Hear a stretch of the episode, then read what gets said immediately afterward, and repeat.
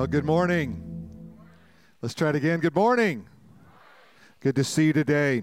You know, we're in a series called Reality, and this is, uh, I believe, part four in the series.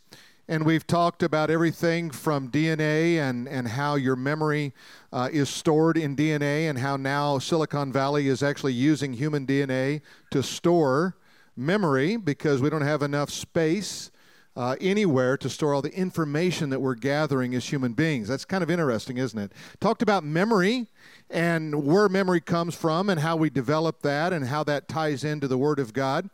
Uh, we've talked a little bit about time, and now we're going to talk today about light. And light's such a fascinating subject. We uh, we kind of say I I understand light and I understand darkness in the sense of reality, the five senses, but is there more than that? Is there a way that we can grasp this idea of light and darkness in a better way and then make application in our own life? So this week I was uh, doing a little bit of studying and I kind of jumped into the world of black holes in space, and some of you may kind of know what that's all about. If you do, you know more than most people in the scientific world do because it's very, very unknown. But there's some things I want to give you, and I want to try to start with a basic definition from NASA, and that'll kind of get you started. If this is your first time visiting, you wonder, did you just enter into a physics class? No, I am not qualified as a physicist. So I'm going to try to tie in some basic principles into the Word of God. But here's what NASA says a black hole is it's a place in space where gravity pulls so much that even light cannot get out. The gravity is so strong because matter has been squeezed into a small space. Now, I read that. I'm not sure how that works and how that happens, but let me just kind of put it in this term.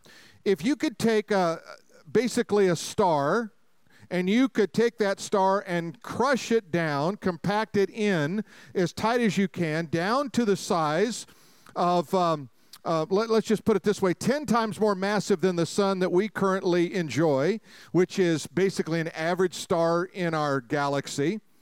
But if you could take it down and, and you could take 10 times that size, squeeze it down into the, approximately a sphere the size of New York City, you would have a black hole. And that black hole, because you've crushed so much matter into a small space, it would create an increased gravity a gravity so intense that it would really suck in everything around it and pull it down into this, this vortex of singularity. You go, wow, what's that all about? Basically, it's the idea that there's a phenomena in space that I believe has some applications for us today. I think we can understand a little bit about black holes and we can tie it into what God has done and what God is doing in our life. I'll put it another way there are black holes in our universe that are growing at a rate greater than the galaxy that they exist in. And the idea is that it's possible that a black hole could consume every star within that galaxy that it particularly finds itself in. Now, that's an interesting phenomena, and I began to think about it in terms of application. How do we make that an application into the spiritual realm? And the first thing that came to me was prophetic in terms of thinking about end of days, future events, the book of Revelation. And so my mind went over to Revelation chapter 8, and I just want to read that for you. Uh, this is during uh, part of the judgment that takes place during the Great Tribulation. And it says this Then the fourth angel blew the trumpet, and one third of the sun was struck, and one third of the moon, one third of the stars, and they became dark. I thought it was interesting, just the idea that stars can become dark. That's literally what a black hole is. It's a star that literally collapses and then becomes a black hole. And it went on to say that one third of the day was dark and also one third of the night. So part of the phenomena that happens in the end of days is a, a phenomena that those on earth could actually witness, they could watch. And we, we've said often that the Bible is not a science book, but where it makes reference to science, it's accurate. And when I make that comment to people who are friends of mine who are scientists, but n- maybe not necessarily Christians, they say, oh, yeah, like where? And I say, well, you know, like God hangs the earth on nothing, and he sets above the circle of the earth. And the Bible records that 2,200 years ago. in 700 BC? And how did Isaiah and how did Jeremiah know those facts about the universe? Not because it was purporting to be a scientific book, but rather because when God spoke and it related to science, it was accurate. Subterranean mountains are an interesting thing in the ocean of new phenomena, basically because of modern science and the submarine and, and different probes we can send down. And yet, Jonah made reference to that in his book. He talked about being carried by this great whale to the bottom of the ocean, and there were mountains there. And then he also talked about rivers, underground rivers in the bottom of the ocean. In fact, how did he know that 2,600 years ago? How did he understand something? Something of that depth and that magnitude unless it was by divine revelation. We could go on and on and on about those facts that God brings to light. But what we want to do is take you to a second application from the prophetic. Now I want to take it down personal and I want to I want to look at Matthew chapter 6 and verse 23. Now Jesus has got his, his disciples gathered around and they're, they're, he's doing something called the Sermon on the Mount. And some of you remember some of that, you know, blessed are the meek, they shall inherit the earth, and all those kind of great teachings. But there's another one here in, in Matthew chapter 6, verse 23. It says, If therefore the light that is in you is darkness, how great is that darkness? It's such a curious verse. It kind of makes you want to say, What did he say? He said, What if you have light in you? What if you have God in you? What if you have truth in you and yet that light becomes darkness? It says, How great indeed is that darkness. The idea is that you are a follower, or at least on the surface, a believer in God, and there's some enlightenment that comes from God. But you begin to move into the realm of darkness, meaning that you choose to walk away from God or choose to go your own way. And what happens is the darkness begins to grow instead of the light. And the darkness in you, like a black hole, begins to consume, like gravitational pull, uh, everything around you. And all of a sudden, what started out as maybe like I'm just going to dabble in this, becomes full blown and it becomes all consuming. And it basically is canceling out all the gravitational pull of the light and to where light cannot operate in your life. But then it's not content with that because we all know that there's not a contentment that follows path the path of the black hole in space it always seems to consume whatever's around it. As it grows, it consumes more and pulls it down in and crushes all, all the light from the, from the star. But the same thing's true with people you know. People you know, what they do is they live their life. If they're operating in darkness, they're never content to operate alone. What they want to do is they want to bring you into their darkness. They want to bring you into their gravitational pull. And in so doing, they're, they're, they're literally, the darkness is taking out the light from their very soul. And so you, you see how that works, and usually it comes something like this Hey, don't worry about it. Everybody's doing that. Or, you know, what difference does it make? Or, I don't think God's really that concerned about that. And, and it doesn't become that important. And yet you know deep down in your soul it's important and because if you're a believer and you're walking with God, you know contentment. If you're a believer and you're not walking with God, you know the greatest discontentment. Because you're really not functioning in the world that you were recreated for. You're trying to function a world outside of the world that you have been recreated in Christ Jesus for. So you're not happy. The world is not really satisfying like it used to be. And of course, Christianity is not really satisfying because you're not walking with God. So, what most people do when they come to that place in their life is they begin to avoid church because church becomes the symbol or the reminder of the darkness within. And it really doesn't work that way because what you're really doing is you're working against yourself rather than for yourself. You're cursing the ground that you walk on rather than blessing the ground that you walk on.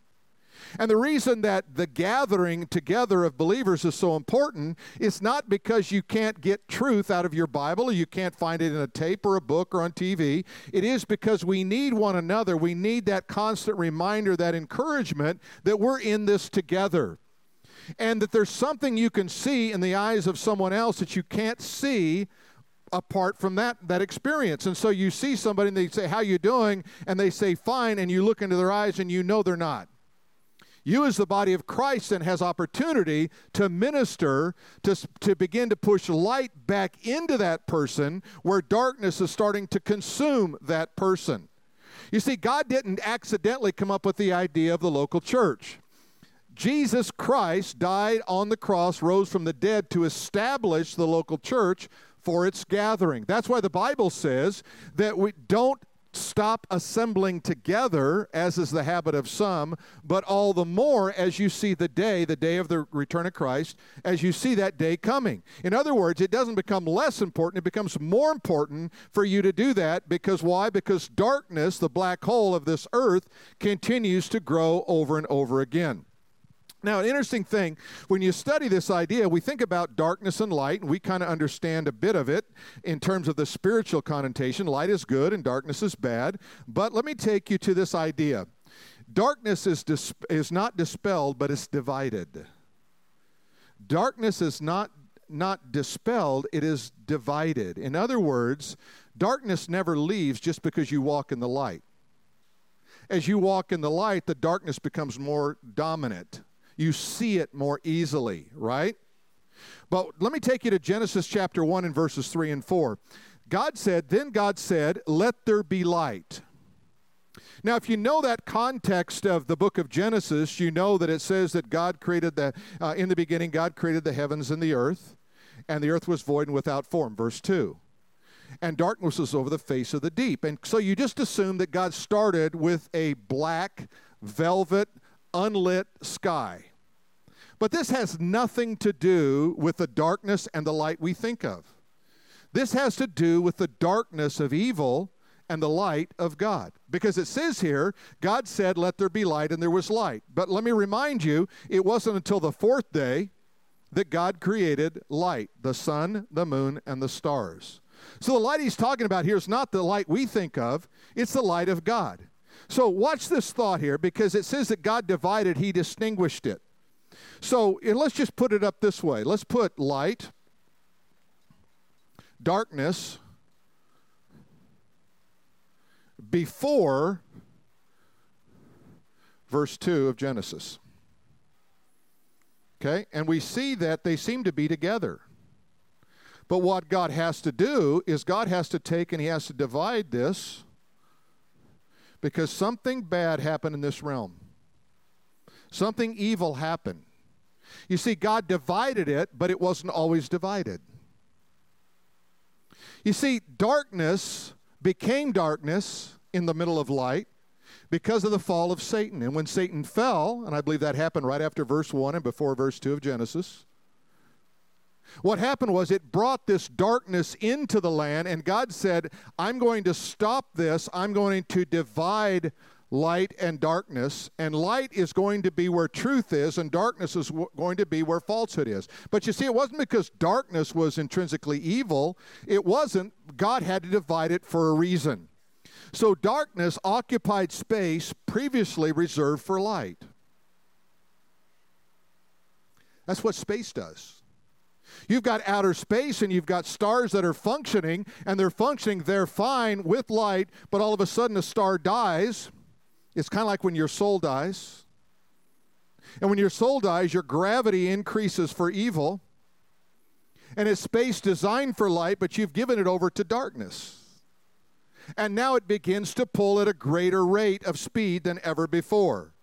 That's why people say, I don't know how I got into this mess. Well, you got into this mess a little at a time, but the gravitational pull increased because as you did that, you weren't fighting against it with light. And if we understand how our heart works, it makes a lot of sense. You see, the light that we read about here in Genesis chapter 1, 3, and 4 is, is uncreated light because God is light.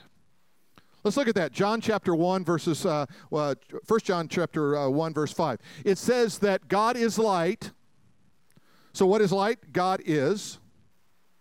He is light, and in him is what? no darkness at all. So there's no count, there's no mixture of darkness in God. God is pure light. The goal in our Christian life is to be as much light as we can. Not to hide the light, not to quench the light, but to fuel the light and to, and to, to push the light forward in our life. But what happens is when we try to live our life a little bit differently, we kind of live it like this. We say, well, you know, I'm going to live a little bit over here because after all, we're all, only human. How many times have you heard that? Well, after all, we're only human. See, that was only true before you came to faith in Christ. Once you came to faith in Christ, you became a son of the living God. You became not one who was subject to time and space, but now you have eternity in your heart, written in you, and now you have a divine perspective on life. And so what happens is we find ourselves fluctuating like this between this line. And sometimes we're over here and sometimes we're over there. And whenever we're living our life in this way, it's never contentment. So God says, Let me show you the value of moving over into this realm, and I want to bring to you new light.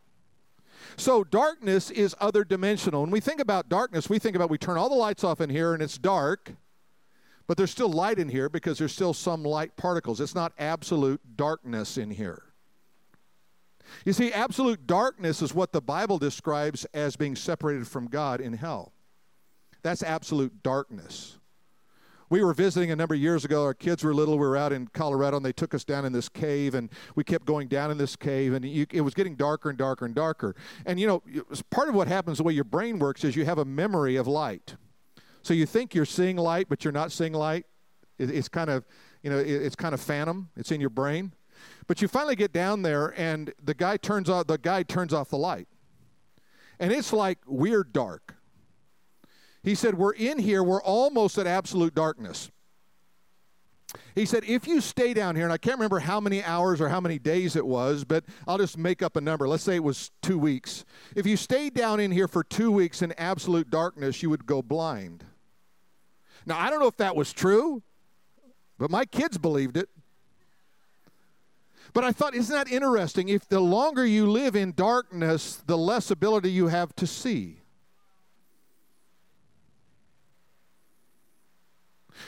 Have you ever talked to people and they say, I really can't see what you're saying? What they're really saying is, I don't have insight into the perspective you have because they're living in darkness or they're toying with darkness so long that they lose the ability to then see into the light that God, and that's the way God designed you to, to be.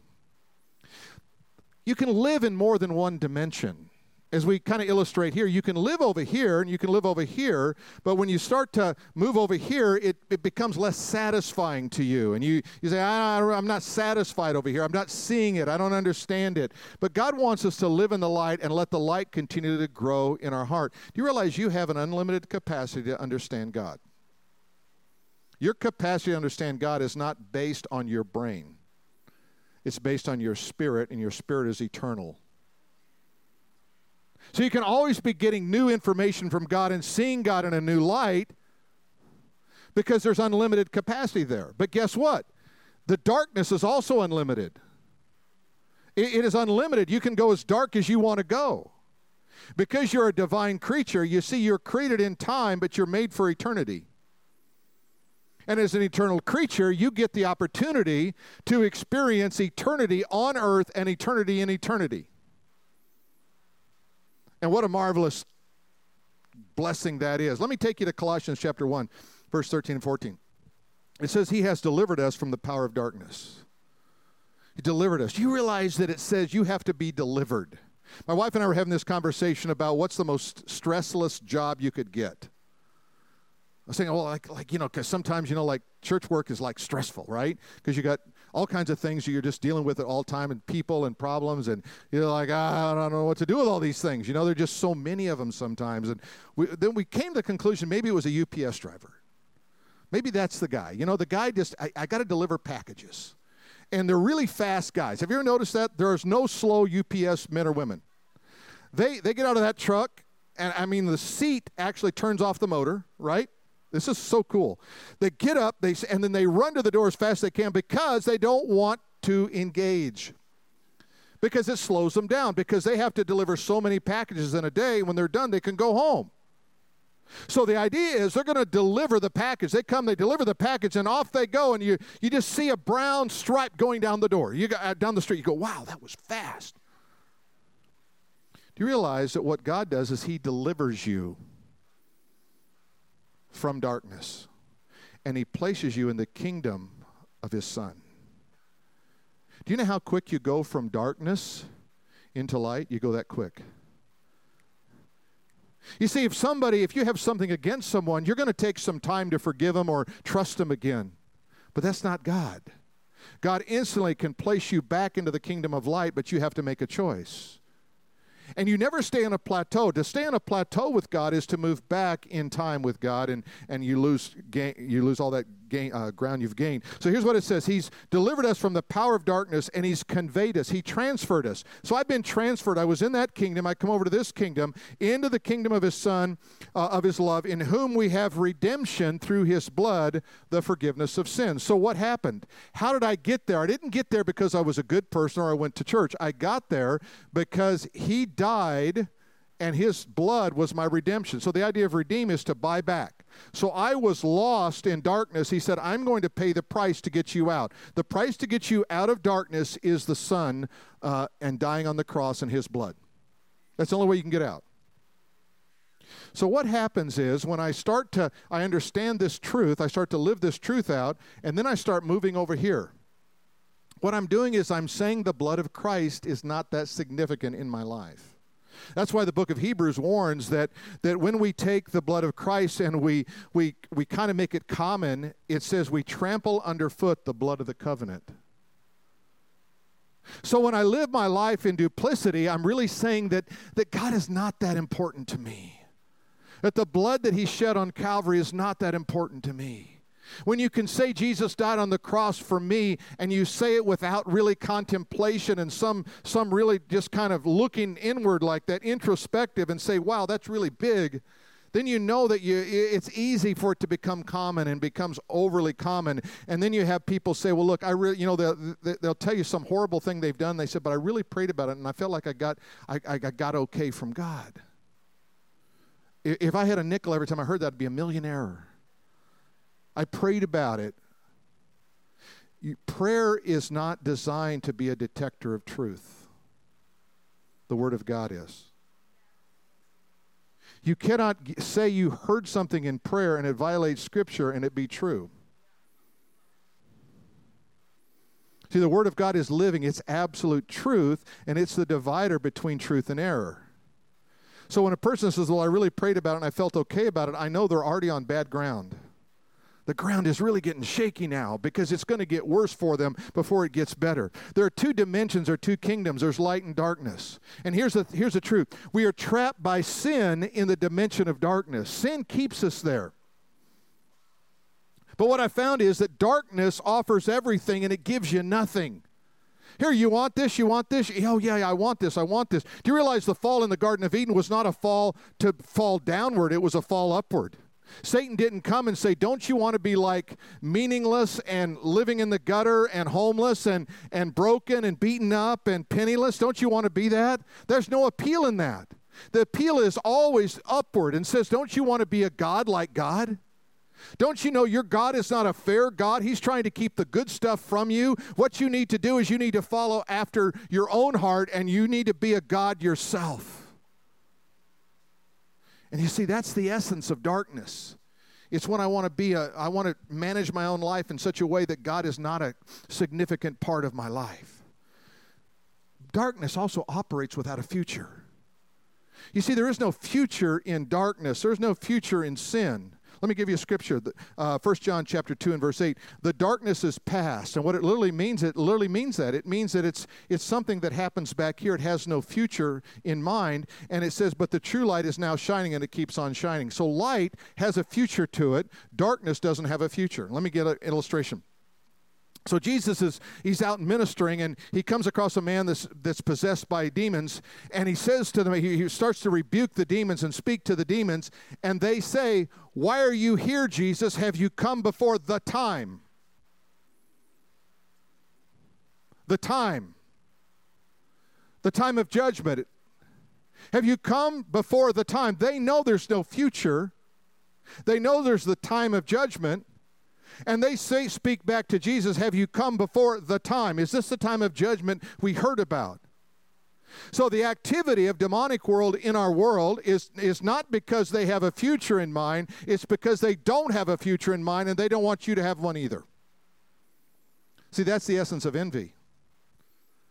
The essence of envy is demonic because it says, You have it and I don't. I don't want you to have it. Instead of looking at somebody that has and say, Bless you, I'm so glad you have it. That's a spirit of heart, that's a heart of generosity and a heart of the kingdom. Not to take away, not to take away a future, but rather to rejoice in it because when I rejoice in someone else's future, God gives me a bigger future. He does. Rejoice with people. Don't be envious. Don't be jealous. Rejoice with them. I want to rejoice with you and really do it from the heart. And then all of a sudden, God begins to bring the, the principles of the kingdom into your heart of expansion and future and joy and all those other things. You cannot see the light unless you're in the light. This is an amazing thought. I can't see the light unless I'm in the light. We're going to look at it a little bit later, but there's a scripture that says that in the future kingdom that we will need no there will be no need for the sun, the moon or the stars, for the glory of the Lord will be our light and we shall reign with him forever and ever. And and it's a picture of this new Jerusalem and this new Jerusalem is, is pictured in this way as like almost like a uh, like like the the Jerusalem of Israel, but it's got and it's got 12 gates, and it says, but the gates never shut by day or by night. And inside the New Jerusalem is this, this light of God that is perfect light, pure light. It never casts the shadow. You see, regardless how good light gets, it always has a shadow somewhere. But perfect light has no shadow. And so it says of God, He is light, dwelling in inapproachable light, and there is no shadow of turning in Him. Perfect light. So it radiates everywhere, always at the same time, and it never creates a shadow because the shadow is darkness, and there is no darkness in God. So imagine this. You're, if you've ever been on a stage where there's a lot of bright lights and it's so bright you can't even see the crowd, right? And, and, and so you're up here and you're saying, I know there are people out there, but I can't see them. But if you're in the audience, you look here, up here, and all you can see is the light. The New Jerusalem, it says, is filled with this light of God that is without measure. But outside the walls, it says, are those who do not know God. So the, the great judgment of hell is not these flames of fire. Are those literal? I don't know. I don't plan to go and find out. But I do know it says that man is separated out from the light and in the darkness. Because light and darkness is separated, and so the great agony of being separated from God is I'm in the darkness and I'm looking at the stage. And the stage is the New Jerusalem, perfect in all of its ways, filled with the glory of God. And all I can think about is, why did I turn that down? That's the agony of hell. I can't go in. The gates are open, but I can't go in because there's a chasm fixed between me and God. That to me is the agony of hell. Let me give you a couple scriptures. Psalm 119, 130.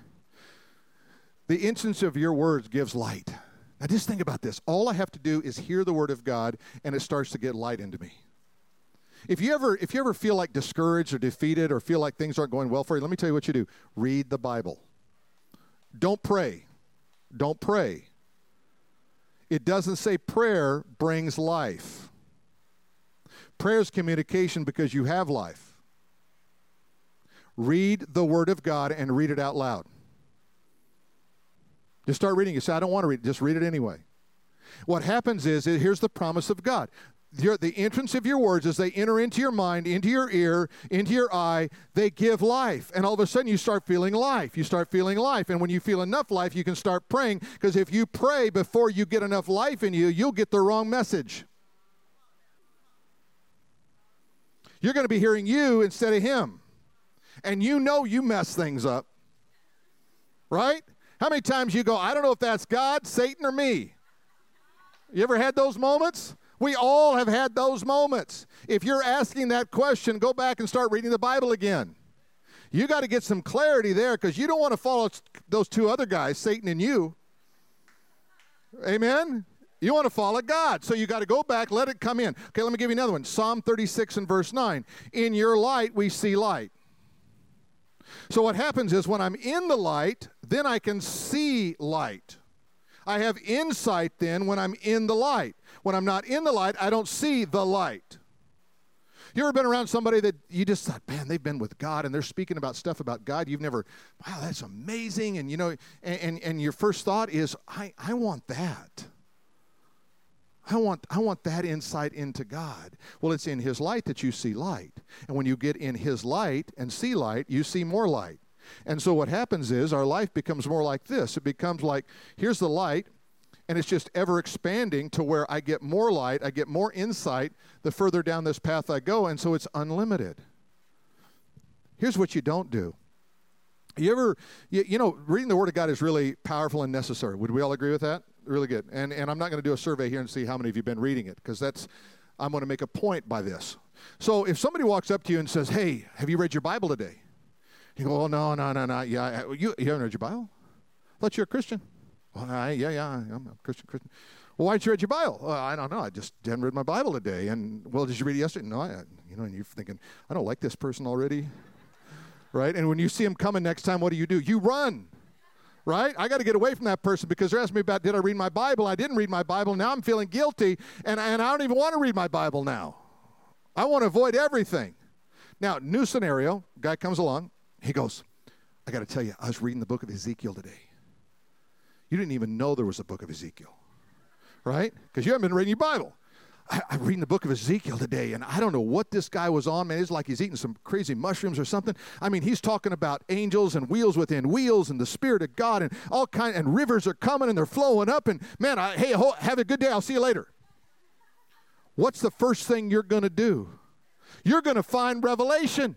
You're going to find Ezekiel. You're going to find some book of the Bible and you're going to start reading it because what it did was it created an insatiable appetite for the Word of God, not because it was legalistic and forced down your throat or made you feel guilty. You just said, if God is saying that kind of cool stuff, I want to get in on it. Amen? And you create that appetite, you create life. That's why Jesus said to the Pharisees, Have you not heard? It is written. And they're going, It is? What happened was they were reading the commentary on the commentary so much they didn't know what the Word of God said. And that he said, Have you not read? Go back and read that. You're going to, they testify of me. Those words testify of me. Go back and reread that stuff. Now, I know, I guarantee you, if we could do a survey in the next four hours, we would have people who would testify, I read Ezekiel today. And you're right, that guy was on some crazy mushrooms. And what happens is when you see stuff you don't understand, you go, God, just show me something in here. I got to get something out of this deal because this seems to be over my head. It's not over your head, it's over your spirit. Your head has nothing to do with it. You have made me wiser than all of my teachers, for your word has guided me. Psalm 119. See, a fifth grade kid who has the mind of God, who's reading the Word of God, has more insight than an adult who doesn't have the light from God. Has nothing to do with maturity. Well, I've been a Christian 40 years. Well, congratulations. You may still be a gray haired bottle baby because you've never matured. You've never grown in the light. You've never seen it. And then, then you're surprised when trials and tribulations come. You go, I don't know where God is. He's where He's always at. He's fine. You got to stay with Him. Stick with God. Amen? Okay, let me give you another one. I got to hurry here. I hate it when you guys listen slow. Mark chapter 4. Mark chapter 4, verse 12. To you it has been given to know the mystery of the kingdom of God. How would you like Jesus to look at you and say, To you it is given to know the mystery of the kingdom of God, but to those who are outside, all things, uh, but not to those who are on the outside. All things come in parables, so that seeing they may see and not perceive. He said, There are some people who are going to see it, but not understand it. But to you it's given to know the mysteries of the kingdom. They're going to hear some things and they're not going to really hear it. They're not going to really understand what's going on. You see, unless you see what God shows you, you will not see what you need to see. Do you follow that? Let me say it again. Unless you see what God shows you, you will not see what you need to see. Let me give you an illustration here. I got more message than I thought I did. I'm sorry but I got to go here. Okay, so Jesus, Jesus is walking along. He sees some guys by the. He, they're out fishers. They're fishers of men, right? They're out there. I mean, they're fishing, and he says, "Hey, come follow me, and I'll make you a fisher of men." First, he said, I want you to understand your calling. Then, I want you to understand your assignment. If you don't like your calling, you're not going to like your assignment. You ever get somebody up on your phone and you don't want to talk to them and you just push, like, you know, like, send that to voicemail because they aggravate you. See, sometimes God calls you and you put him to voicemail because it aggravates you because you know what he wants. All right? So Jesus goes out and he says, Hey, come follow me, I'll make you fishers of men. And these guys do it. They drop everything they do and they're go, We're going to go follow Jesus, right? And off they go following Jesus. Then Jesus, later, he, he's crucified, he's raised from the dead, and now they've lost hope and they go back to fishing. Now, watch this. These are trained fishermen, all right? Any fishermen in here? I'm going to give you insight into fish. Doug, I know you need help on this, brother. Because you, you've, You've let some big ones go. I know, brother. All right. So he says, "Hey, uh, hey, boys." Stands on the uh, on the seashore there. He says, "Hey, boys, have you caught any fish?" They got nothing. He says, "Cast your net over your net over on the right side of the boat." They're, you know they're mumbling. You know they're just murmuring. He doesn't even know how to fish. He might be Jesus, but he doesn't know how to fish. And what's he doing over there? I thought he was dead anyway. Coming back, scaring us like that's probably a ghost. Let's do it anyway. We've been fishing all night, caught nothing. Throw the nets. So I threw the nets over there. They started pulling in. It was so. It was. It says the nets were so full they started to break. Peter gets so excited. He says, "My Lord and my God!" He jumps out of the boat and swims to shore. Okay, another story. Okay, now we go a little bit further. We go down to uh, let's see. This is Matthew chapter 17.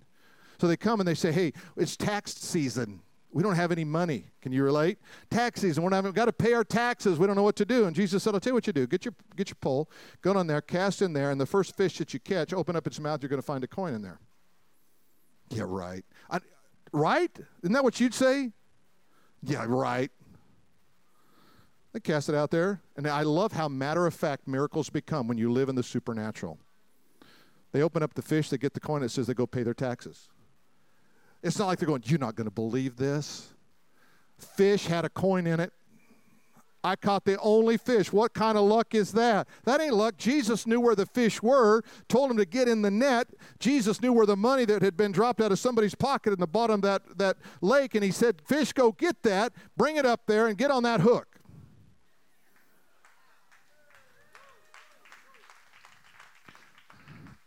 See, when God, when you operate in the supernatural, the natural seems supernatural because everything you do has got the touch of God on it.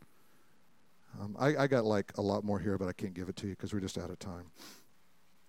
And it's really the best part of the whole sermon. I knew that would get you. Some of you going, thank Jesus, I'm done. I'm hungry. I want to get out of here. Another hour, yeah. I won't be a friend. Come back tonight for two more hours. But um, Here's the truth I want you to see. You have to make a decision in your life, if you're a believer, to take back territory you forfeited to the enemy. If you don't make that decision, the gravitational pull will be greater, and you will always find a reason, always find a reason to not follow deep after God, to read your Bible, or to go to church. You will all, it'll always happen. Because you can't help it, because you're, you're working against a principle in the kingdom. And that principle of the kingdom is I'm going to either love one or the other kingdoms. I'm either going to love God and hate the other, or I'm going to hate God and love the other. I can't live in this in between. You have to say, I'm taking it back. The enemy will not stop any longer. He said, he, You just have to say, I'm to, enemy, you're going to stop. I'm not going to go this way anymore. I'm a child of God. I give honor and power, and hell is going to bow to the name of Jesus in my life. I'm taking it back. And so, what you do is you start to say, In that name, I come above every name, and I say, I'm taking back my life. I'm taking back my life. I'm taking back what the enemy has stolen. I'm taking back my destiny as a child of God. I'm taking back my future. I reject the lies that I have believed, and I accept the truth that God has a future for me bigger and brighter than anything I could ever imagine in my lifetime. Amen. Let's stand together. Stand with me. We're going to sing uh, through a chorus of this song at the end here. And as we do, I want you to, I want you just to, I want you to take back some territory in your life. One of the worst things you can do is say, I'll never do that again, because you will. Best thing to say is, God, I'm making a decision today. I'm going to operate in the light. And tomorrow you get up and he's going to make the same decision. Because you have to live minute by minute with God. Jesus said, here's what Jesus said take up your cross daily. He didn't say take up your cross throughout the whole year. You know how, why he said that? Because he knew you wouldn't. It's day by day I walk with Jesus. Day by day I walk in his power. Day by day I take back the darkness that tries to overtake me. I'm taking it back because he's a good God and he just promises to bless us in all we do. Amen. Let's sing this. As you sing it, sing it unto him. Make some decisions right now what you're going to take back. It'll be different for every one of you. What are you going to take back? Let's sing this.